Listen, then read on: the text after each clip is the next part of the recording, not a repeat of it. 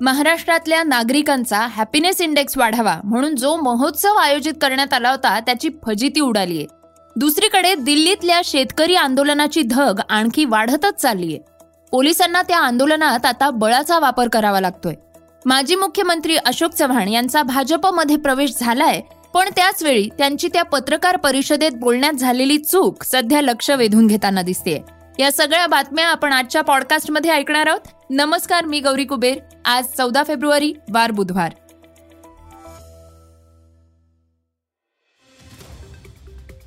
आजची पहिली बातमी आहे ती महासंस्कृती महोत्सवाच्या फियास्कोची.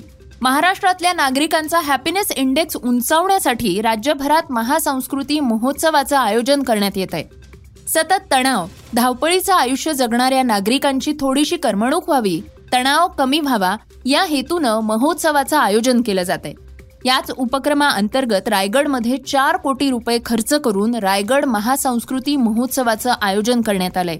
हॅपीनेस इंडेक्स उंचावण्यासाठी कार्यक्रमाच्या फियास्कोची चर्चा होतीये. आजची दुसरी बातमी आहे शेतकरी आंदोलनाची. पंजाब हरियाणातल्या हजारो शेतकऱ्यांनी त्यांच्या ट्रॅक्टर सहित दिल्लीच्या सीमेवर धडक मारली आहे या आंदोलनाला मंगळवारी हिंसक वळणही लागलं होतं. या शेतकऱ्यांना रोखण्यासाठी पोलिसांनी बळाचा वापर केलाय. यात काही जवान जखमी झाले आहेत दिल्लीतल्या परिस्थितीबद्दल सांगते आमची प्रतिनिधी कोमल जाधव.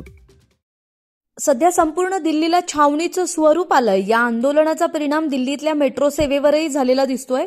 शेतकऱ्यांनी मेट्रोतून दिल्लीत येऊ नये म्हणून मेट्रो स्टेशनवर सुद्धा बंदोबस्त लावण्यात आलाय. स्टेशनवरचे एंट्री पॉइंट कमी केलेत. एरवी दिल्लीत मेट्रो स्टेशनमध्ये एंट्री करण्यासाठी पाच मिनिटं लागतात. मात्र मंगळवारी यासाठी जवळपास अर्धा तास लागत होता. दुसरीकडे शेतकरी योग्य मागणीसाठीच आंदोलन करतायत असं आप सरकारनं म्हटलंय. आप सरकारनं दिल्लीतील मैदानं तात्पुरत्या तुरुंगासाठी उपलब्ध करून देण्यास नकार दिलाय. या शेतकऱ्यांच्या प्रमुख मागण्या काय हे देखील समजून घेतलं पाहिजे. एमएसपीची हमी देणारा कायदा करा. मागच्या आंदोलनाच्या वेळी शेतकऱ्यांवर दाखल झालेले खटले मागे घ्या. लखीमपूर खेरी प्रकरणी शेतकऱ्यांना नुकसान भरपाई द्या. शेतकऱ्यांचं संपूर्ण कर्ज माफ करा. आणि शेतकऱ्यांना प्रदूषण कायद्याच्या बाहेर ठेवा. शेतकरी आणि शेतमजुरांना निवृत्ती वेतन द्या.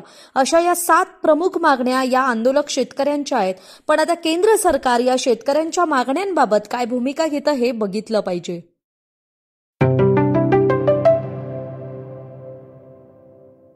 तिसरी बातमी आहे भारत विरुद्ध इंग्लंडच्या तिसऱ्या टेस्ट मॅचची. राजकोटच्या मैदानात गुरुवार म्हणजेच उद्यापासून मॅचला सुरुवात होणार आहे. मालिकेत दोन्ही संघांनी एक एक सामने जिंकलेत. त्यामुळे मालिका आता रंगतदार अवस्थेत पोहोचलीय. पण मॅचमध्ये खेळपट्टी कशी असेल याकडे सर्वांचं लक्ष लागलेलं आहे कुलदीप यादवनं केलेल्या विधानावरनं पिच कसं असेल याचा अंदाज येतोय. कुलदीपनं म्हटलंय की ही पिच आखाडा नसेल. आता याचा अर्थ काय? तर पहिले दोन दिवस फलंदाज वर्चस्व गाजवू शकतात. पुढचे तीन दिवस स्पिनर्सचे असतील. यातही रिव्हर्स स्विंग हे महत्वाचं अस्त्र ठरू शकतंय. विराट कोहली आणि के एल राहुल हे अनुभवी बॅट्समन टीममध्ये सध्या नाहीयेत. मिडल ऑर्डरमध्ये नौखेच बॅट्समन आहेत. त्यामुळे पिच बाबत टीम मॅनेजमेंट धोका स्वीकारणार नाही असं दिसतंय. जडेजा फिट होण्याची चिन्ह आहेत. त्यामुळे कुलदीपला संघाबाहेर जावं लागेल. अश्विन जडेजा आणि अक्षर पटेल या तीन स्पिनर्सचा टीममध्ये समावेश केला जाण्याचीही शक्यता आहे. श्रोत्यांनो आजची चौथी बातमी आहे अशोक चव्हाणांची. अशोक चव्हाणांनी गुरुवारी उपमुख्यमंत्री देवेंद्र फडणवीस भाजपचे प्रदेशाध्यक्ष चंद्रशेखर बावनकुळेंच्या उपस्थितीत भाजपत प्रवेश केलाय. या कार्यक्रमात मजेशीर घटना घडलीय. नेमकं काय घडलंय तुम्हीच ऐका. महाराष्ट्राच्या भाजपाचे अध्यक्ष श्रीमान बावनकुळेजी मुंबई काँग्रेसचे अध्यक्ष आमचे सवयीचा परिणाम आहे. पन्नास वर्षाची सवय आहे. पन्नास वर्षाची सोय असल्यामुळे. मुंबई भाजपाचे.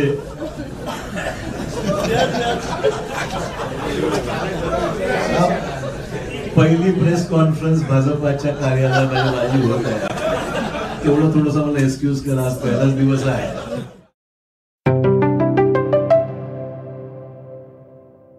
आजची पाचवी बातमी आहे आरोग्य संदर्भातली. राज्यातल्या जिल्हा रुग्णालय आणि मेडिकल कॉलेजेसचा लवकरच कायापालट होणार आहे. या कामासाठी आशियाई विकास बँकेनं अनेक वर्षांपासून प्रलंबित असलेले चार हजार कोटी रुपयांचे कर्ज मंजूर केले. पहिल्या टप्प्यात बाराशे कोटी रुपये तत्वत मंजूर करण्यात आलेले आहेत.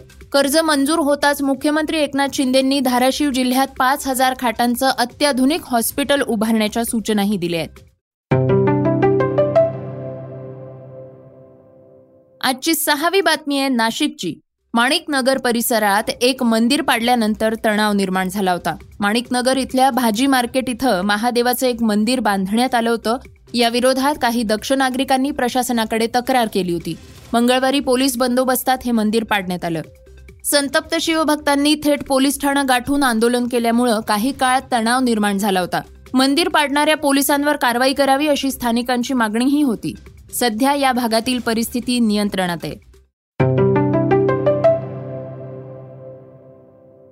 सातवी बातमी आहे ती किंग खानची.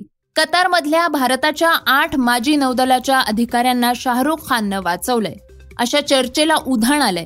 या आठ अधिकाऱ्यांना कतारमधल्या न्यायालयानं मृत्यूदंडाची शिक्षा सुनावली होती पण भारतानं ही शिक्षा झालेल्या त्या अधिकाऱ्यांची तिथून सुटका केली आहे त्या अधिकाऱ्यांवर हेरगिरीचा आरोप होता. आता हे अधिकारी मायदेशी परतले आहेत मात्र त्यांना या संकटातनं शाहरुखनं वाचवलंय अशी चर्चा सुरू झाली आहे त्यावर शाहरुखची मॅनेजर पूजा ददलानीनं एक पोस्ट शेअर करून त्यातून स्पष्टीकरण दिलंय.